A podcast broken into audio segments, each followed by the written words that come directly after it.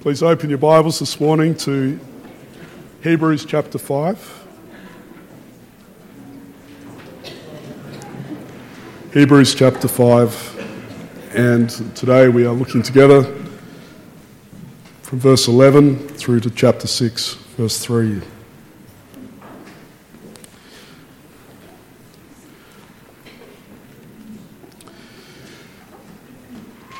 Who were the teachers that you most admired as you think back to school, primary school, high school? Who were the teachers that you most admired? Do, do, do some names come to your mind? I think of Mrs. Lewis, my piano teacher. I think of Mr. Anderson, my year six teacher. And as I look back, the reason why I liked them so much well, for a start, I should say that they were easily the, the strictest teachers I had. Some would say harsh in their discipline. But I liked them, and as I look back, I admire them because they were no nonsense. They never put up with excuses. They didn't care if I liked them. They expected a lot from me, and they pushed me hard. And I think today we hear the preacher to the Hebrews, because Hebrews, I believe, is a sermon. We hear the preacher showing exactly this kind of approach. He is going to push us hard today. You might pray for my voice that it makes it through the next 30 minutes as well. And the Holy Spirit, through these words, is pushing us all hard. The Holy Spirit is going to push us all hard because he authored these words. He's speaking to us by these words today. Now, the preacher has been teaching on the order of Melchizedek, and he senses that this is hard for his listeners to understand. It's hard for them. And so he now diverges, and I think there is perhaps a note of frustration in the preacher's voice as he diverges from this hard teaching on Melchizedek. Listen to what he says. We have much to say about this, but it is hard to make it clear to you because you no longer try to understand. In fact, though by this time you ought to be teachers, you need someone to teach you the elementary truths of God's Word all over again. You need milk, not solid food. The preacher is saying the reason you are finding it hard to understand about this teaching about Jesus' high priesthood and the order of Melchizedek is because you no longer try to understand. Literally, the, the original language, you've become lazy. You should be teaching by this time, he says, but you are stuck on the elementary principles. It's a Greek word that meant the basic elements of a subject, the ABCs, if you like. And you've reverted, you've reverted yourself, in fact, from solid food back to milk when he says you need milk, not solid food, he's, he's castigating them there. He's not saying, I want you to go back to milk. He's saying, this is the position you've put yourself in. You need milk instead of solid food. And so the teacher, the preacher here is provoking his listeners, isn't he? He's provoking them, if not shaming them, by likening them to little infants and the Holy Spirit is perhaps provoking you and me this morning through these words.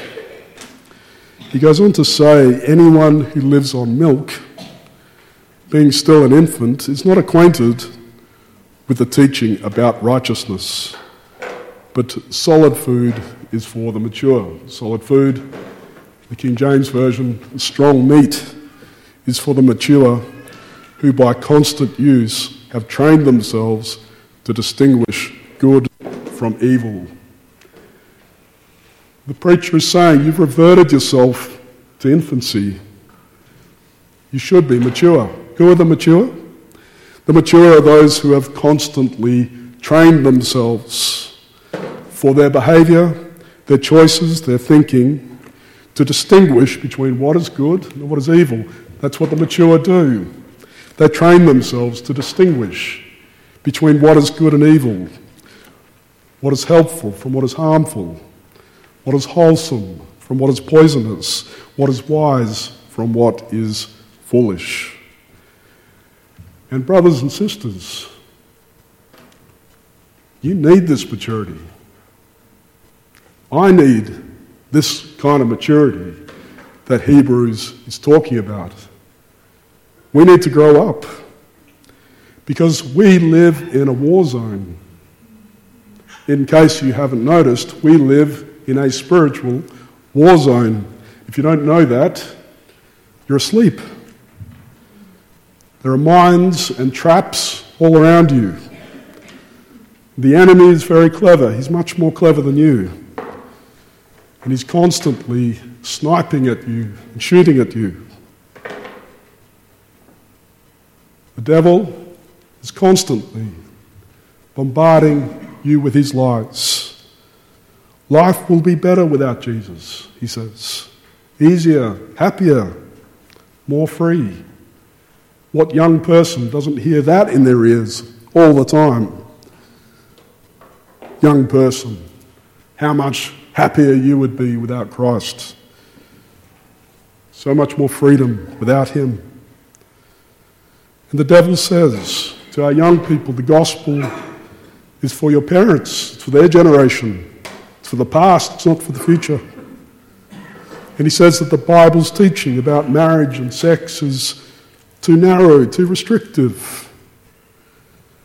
The devil comes and he says, Don't think about death, don't think about it. so far away. Things will work out in any case. The devil says if you walk away from Jesus, you won't feel that burden anymore, that guilt. A load will be lifted. Come on. This is the war zone that we live in. And if you are going to survive in this war zone, Hebrews says you must be mature. You must grow up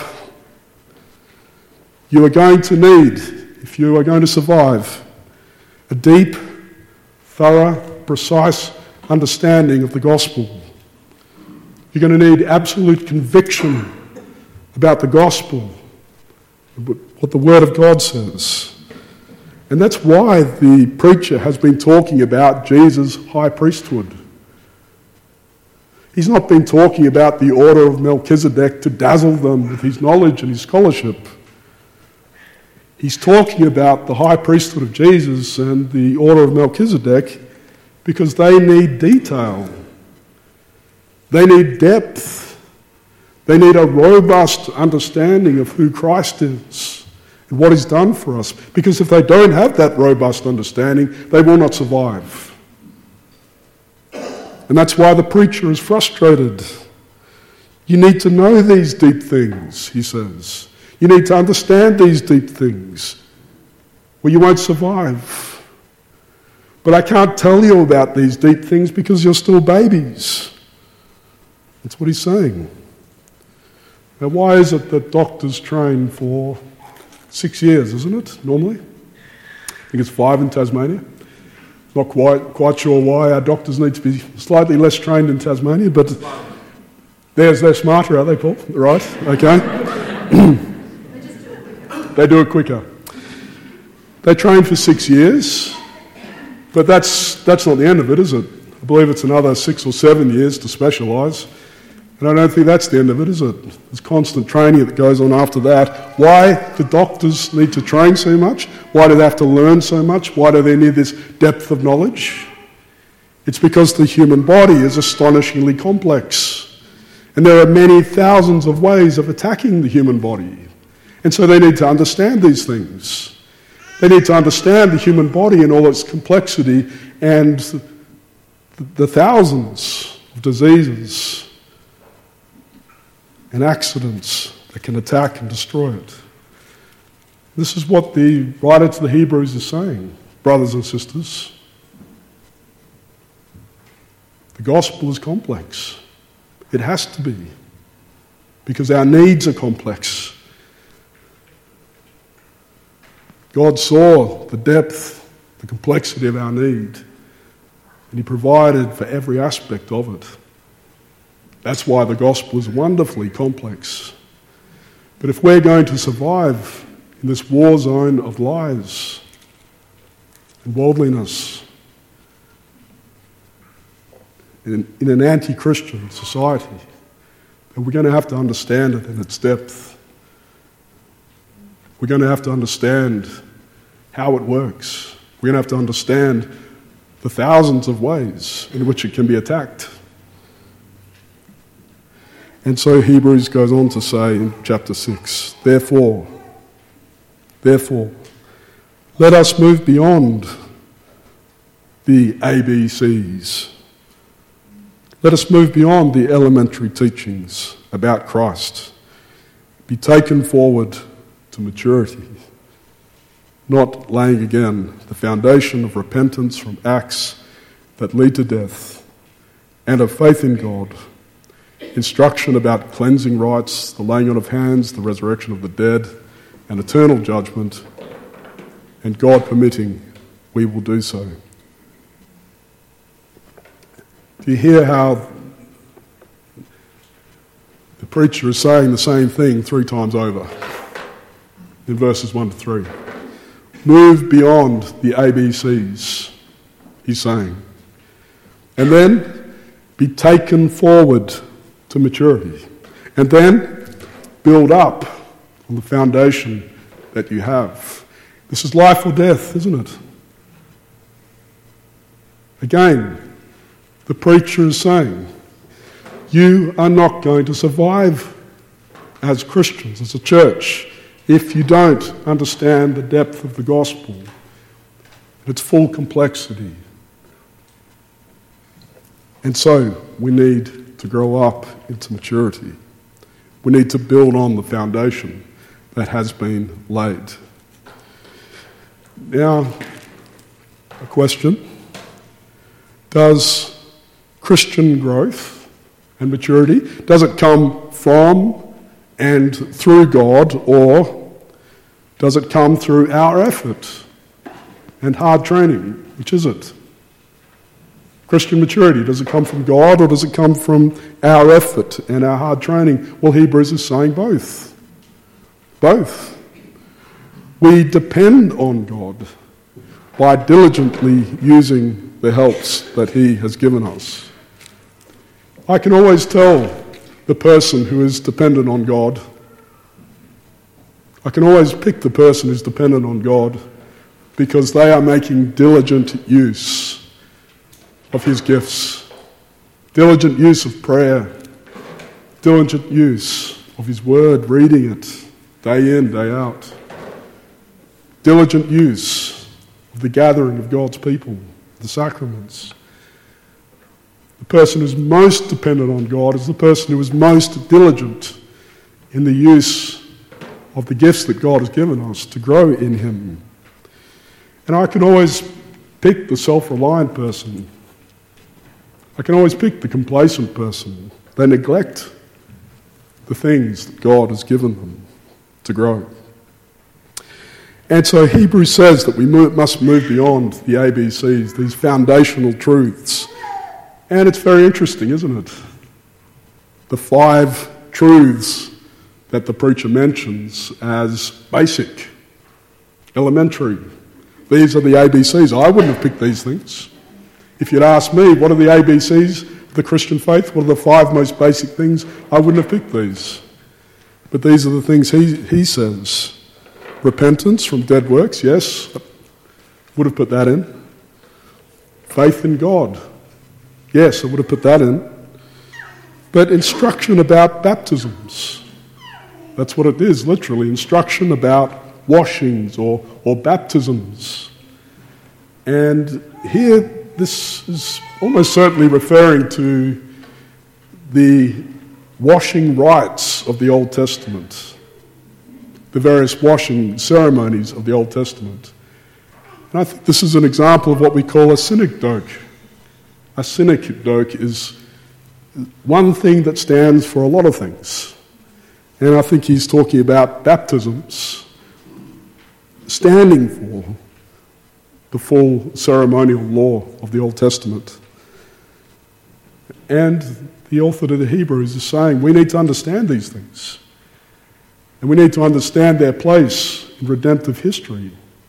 We need to understand how they illustrate the work of Christ. But we also need to understand how they are fulfilled in Christ and have been surpassed and superseded by Christ. The fourth foundational thing is the laying on of hands. I wouldn't have put that in. And this seems to be referring to the setting aside of, of leaders. We see it in the book of Acts, we see it in Timothy, we see the church laying hands, setting aside people for mission work, for diaconal work, the work of the pastor and elder. This is basic the author of the Hebrews says. And finally, the resurrection of the dead and eternal judgment. I would have put this in. How would this list compare with your ABCs? Resurrection of the dead and eternal judgment is a basic thing here, foundational, something we need to grasp and then we need to build on it and build to maturity. Do you hear this morning what your Father is saying to you? He is saying, brothers and sisters, beloved, He's saying that if we are going to stand firm with Christ, if we are not going to be persuaded away from the gospel and away from our Christian faith, there needs to be maturity. We can know no longer remain in a state of Christian infancy, content with milk. We must crave strong meat, the Bible says. If you're vegetarian, it doesn't actually mean strong meat, it just means solid food. Solid food is what we need to crave. Now, let me give you an example or two of why this is so important. This week, the news came in that Trinity Western University, which is a private Christian liberal arts university in Canada, British Columbia, it was a university that was founded in 1962 by evangelical Christians. It's a university that requires its students to agree to Christian ethics. And students must agree not to engage in and I quote, sexual intimacy that violates the sacredness of marriage between a man and a woman. And the Law Society of British Columbia and the Law Society of Ontario decided that they would refuse to recognise law degrees from this university, a very respected university. They refused, so students who study law at these universities cannot practice law. They've learnt law, they've done the exams, they have the expertise, they have the knowledge, but they're not allowed to practice law in British Columbia or Ontario because the Law Society will not recognise this degrees from that university any longer. And so the Trinity Western University appealed to the Canadian Supreme Court, and the Supreme Court rejected the appeal. And it said that public interest in the administration of justice required the law societies to refuse to accredit the law school, and that the community standards of the university constituted harm to LGBT people. And so, as I said, Christian graduates from those colleges, from that university, will not be able to practice law in those two states. Now, this means and this is my prediction, and I think any reasonable person can see where this is going. There will be a ban on Christian law degrees in other states of Canada. That's just two states. You watch. There'll be other states next. And this ruling means that the ban will also likely spread to other professions like healthcare, education, finance, the military, academia, and the civil service. And this ruling means that this, these kinds of bans are likely to spread to other Western nations. If you want to see a picture of Australia in five years' time, just look to Canada. They've been ahead of us for generations in these kinds of things. It's coming here, brothers and sisters. And so, what this means is that Christians are going to be compelled to make very, very hard decisions. Christian is going to have to ask do I compromise, hide, and give up my beliefs in order to pursue a certain career path? Or do I give up certain career paths in order to uphold and to protect my beliefs? What I'm getting at is this it is going to be extremely difficult to live as Christians in the society that is, is now evolving around us. Am I saying this to frighten you or to alarm you? No. To prepare you. To prepare you. I would be seriously negligent if I did not seek to prepare my people for what I think is a, is a hard future. And these things are coming. And so I'm looking at our young people and I'm saying that it's going to be harder for you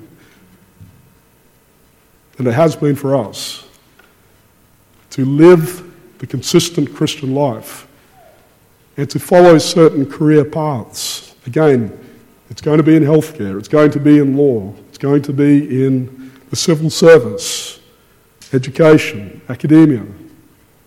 It's going to be hard.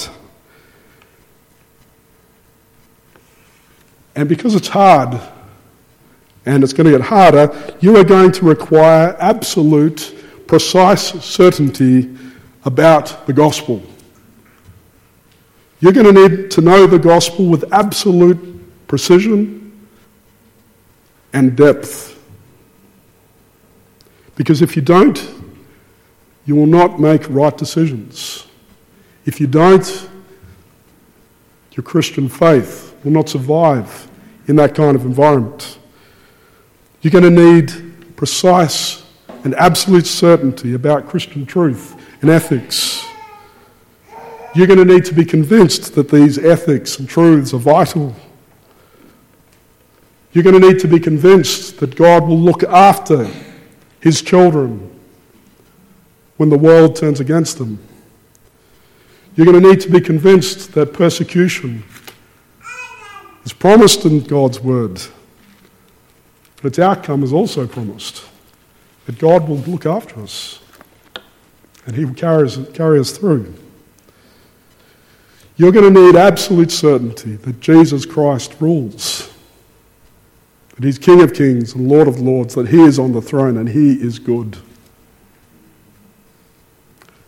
You're going to need this kind of Christian maturity, depth of knowledge and understanding if you're going to live the Christian life in this world that is unfolding us around us. To survive in this post Christian world, you will need to grow up.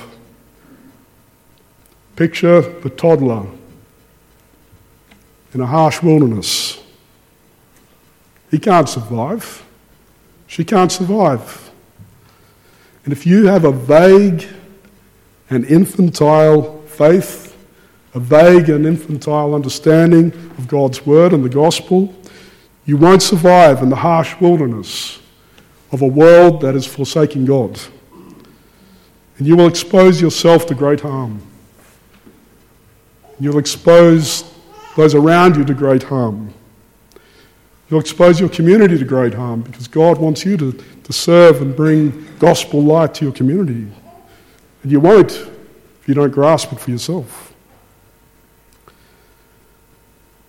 Let me address our young people in particular. We are very blessed to have you. very blessed. Very blessed for the way you're here week after week. The way you serve in our church. Just your being here is tremendous. Isn't that right, older people? Can you just affirm me on this one? It's not just me, is it, that likes our young people? Thank you. Are you feeling affirmed, young people? but let me address you to say, from God's word, this is just forget the guy standing up the front with the croaky voice. This is not him speaking to you. It's your Father speaking to you from His Word. And your Father is saying to you, This is not your parents' church. Prayer and Bible reading is not the adult thing. Theology class is not for the super keen. Reading good Christian books is not for the elders. That's a lie. This is your church. Prayer and Bible reading is for you. Theology class is for you. Reading good Christian books is for you. If you want to have a happy and strong marriage, if God calls you to that, if you want to make a solid and loving contribution to your society, if you want to know real inward peace and joy, if you want to see Jesus' kingdom expand, if you want to see your nation find hope in Christ, if you want to be able to look back on your life at the end of your life and to say that was a life worth living, then you will need to grow up now. And it's not the guy at the front saying it, it's our Heavenly Father. You need solid food. You need to get off milk. You need to grow up. That means eating strong meat. Just on Friday afternoon, I went to watch Fletcher play rugby. I think that's why this has happened. I was out in the cold for about 90 minutes, but it was worth it. Because there was. I always wanted to play rugby, you see, when I was a kid. Mum and Dad thought it was too dangerous. I always wanted to, so I let Fletcher play it.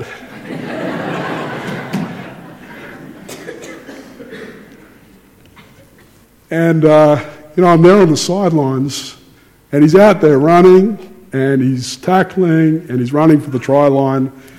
And I so wish it was me out there. And in fact, twice the ball was kicked in my direction. And I, I, I marked it once, and then the second time. And people around me gave me a little clap and said, Oh, you're showing off. and I was, probably.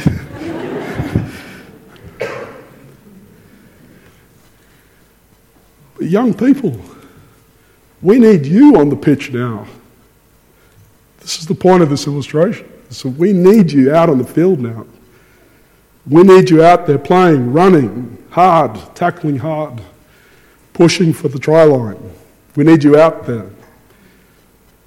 Or this church will not be in 10 years. It'll be a shadow. It'll be a, an empty husk in 10 years. Less if you don't grow up and take hold of this church and say, It's my church. And that's my prayer meeting downstairs, and I should be there. And I should be reading this day in, day out. And I need to be at church, not because mum and dad say, hurry up and get in the car, but because I need to be there. Not just for myself, but for my friends, my brothers and sisters. I need to be there for them. I need to encourage them by being here.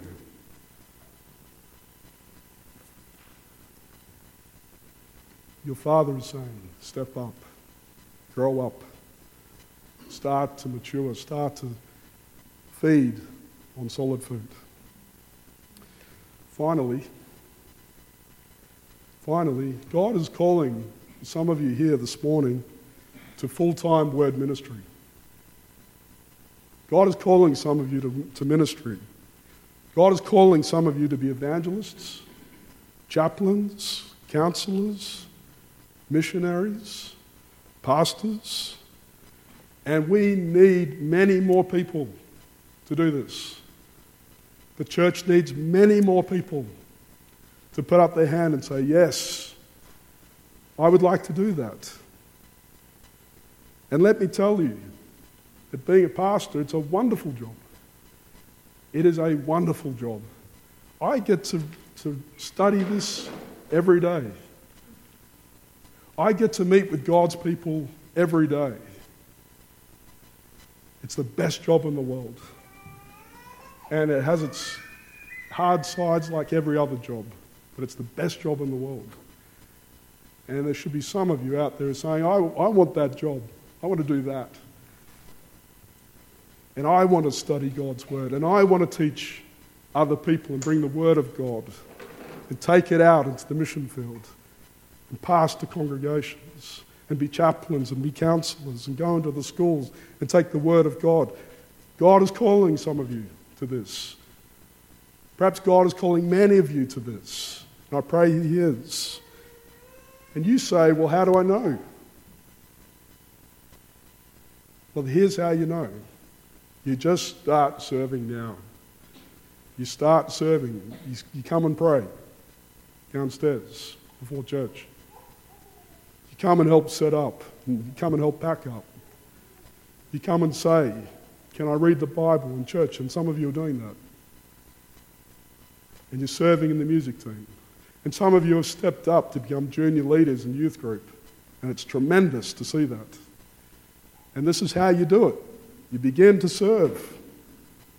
And Jesus says, Be faithful with the little things, and I'll give you more. Be faithful with that, and I'll give you more. Begin to serve. And you young men, if you're wondering, is God calling me to, to be a pastor? Come and talk to me. I would love to have that conversation with you. And young women, if you're thinking, is God calling me to full time word ministry? Go and talk to Naomi Warwick. He's going to be a missionary in Africa and has been a missionary in Pakistan. Go and talk to Christiani, he's doing women's ministry.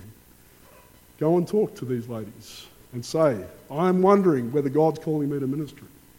Let's talk. And they will be thrilled to have that conversation. So, brothers and sisters, we've heard God's word today. It's a tough world and it's getting tougher and we need to grow, grow up and mature. Let's ask our Father to help us do that now.